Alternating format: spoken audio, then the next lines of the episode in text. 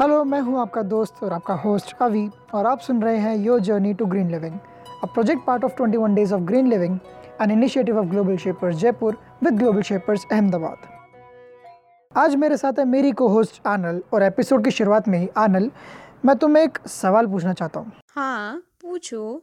अर्ज़ किया है। अरे ये सवाल है या शायरी? अरे दोनों ही है तुम इरशाद तो करो।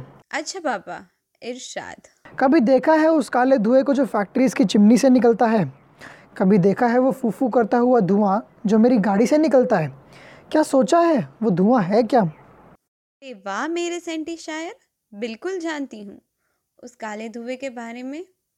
इनफैक्ट वो काला धुआँ ही हमारे आज के एपिसोड का टॉपिक है। और वो काला धुआँ और कुछ नहीं पर कार्बन है जो फॉसिल फ्यूल्स जैसे कि कोल पेट्रोलियम नेचुरल गैसेस को बर्न करने से प्रोड्यूस होता है। अच्छा ये बताओ कि कार्बन एमिशन चीज़ क्या है? अब देखो जो हमारी इंडस्ट्रीज़ व्हीकल्स और बाकी सोर्स से कार्बन प्रोड्यूस होता है वो कार्बन ऑक्सीजन के साथ मिलके CO2 बनाता है यानी कि कार्बन डाइऑक्साइड बनाता है और वो एक हार्मफुल गैस है। लेकिन कार्बन डाइऑक्साइड तो हम ह्यूमंस भी एक्सेल करते हैं ना?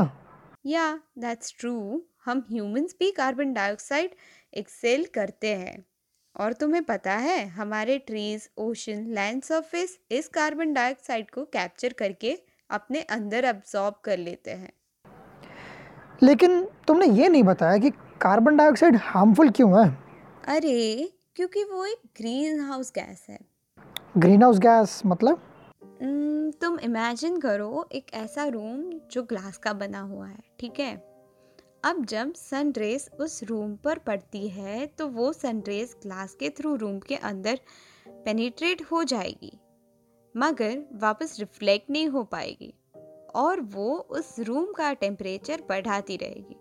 बस इसी तरह सन रेज हमारे अर्थ के एटमॉस्फेयर से पेनिट्रेट होके हमें मिलती तो है, लेकिन ग्रीन हाउस गैसेस जैसे कि carbon dioxide methane nitrogen dioxide के वजह से ये सनरेज वापस रिफ्लेक्ट नहीं होती और हमारे अर्थ के एटमॉस्फेयर के अंदर ट्रैप हो जाती है।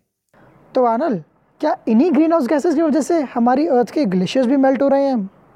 बिल्कुल ये ग्रीन हाउस गैसेस अर्थ के टेम्परेचर को राइज करते हैं और इसी फिनोमेना को तो हम ग्लोबल वार्मिंग कहते हैं। ओह तो इसका मतलब इन ग्रीन हाउस गैसेस की वजह से ही हमारी अर्थ का टेम्परेचर इतना राइज हो रहा है। हाँ बिल्कुल। और तो और ग्लोबल वार्मिंग की वजह से ओशन का टेम्परेचर भी इंक्रीज होता जा रहा है और जिससे वाटर इवेपरेशन बढ़ता जा रहा है। और इस बढ़ते हुए वाटर इवेपरेशन की वजह से ही तो बिन मौसम बारिश हो रही है। ओह अब समझ आया। अभी इतना ही काफ़ी नहीं है। ये जो कार्बन एमिशन है, उसकी वजह से around 1.3 billion people are suffering from asthma in India itself और तुम पूरे वर्ल्ड की सिचुएशन तो इमेजिन कर सकते हो राइट यू वोंट बिलीव कि 2.5 billion people have been displaced or evicted from their own homes only because of this carbon emission. लेकिन आनल गवर्नमेंट ने कुछ ना कुछ तो स्टेप्स लिए होंगे ना। कार्बन एमिशन को कम या कंट्रोल में करने के लिए। Definitely there are various laws which are made for a protection of environment like national environment policy या फिर air prevention and control of pollution act या फिर फॉरेस्ट कंजर्वेशन एक्ट और public liability insurance act so we can say कि legislation ने तो इस पर लॉज बनाए हैं। And quasi judicial body like national green tribunal भी इस पे काम कर रही है। यार ये तो बहुत अच्छा है।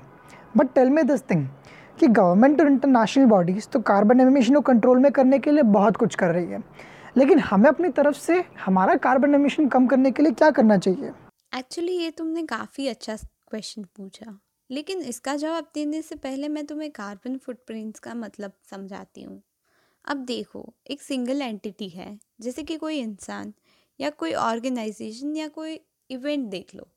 सो so, उसका जितना भी ग्रीन हाउस गैस प्रोड्यूस होता है उसे उसका कार्बन फुटप्रिंट कहते हैं ओके अच्छा मतलब अब मेरा सवाल होना चाहिए कि हमें अपना कार्बन फुटप्रिंट कैसे कम करना चाहिए?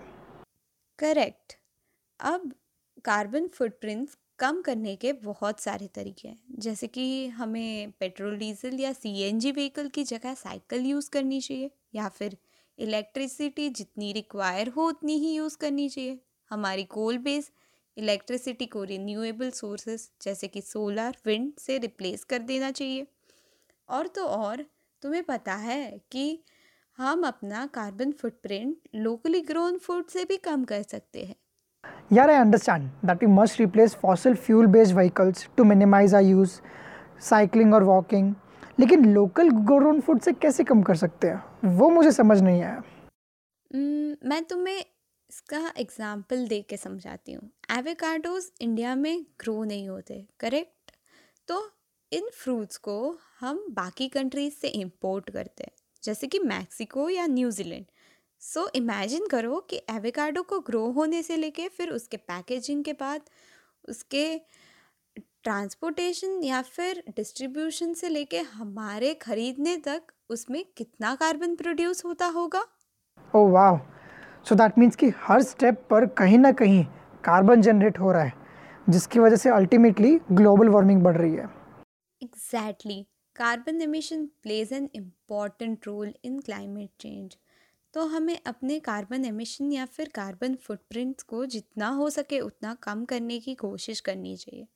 हम सब अगर छोटी छोटी बातों का ख्याल रखें, जैसे कि शॉपिंग करते हुए पॉलीथीन ना यूज़ करना, हो सके तो एयर फ्लाइंग अवॉइड करना, हो सके तो हमारी वाटर यूसेज कम करनी और पुराने पेपर्स रिसाइकल करना।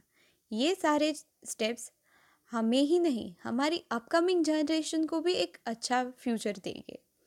In last I just want to say that we should always be the part of solution not the part of pollution तो दोस्तों, ये था हमारा आज का episode your journey to green living का।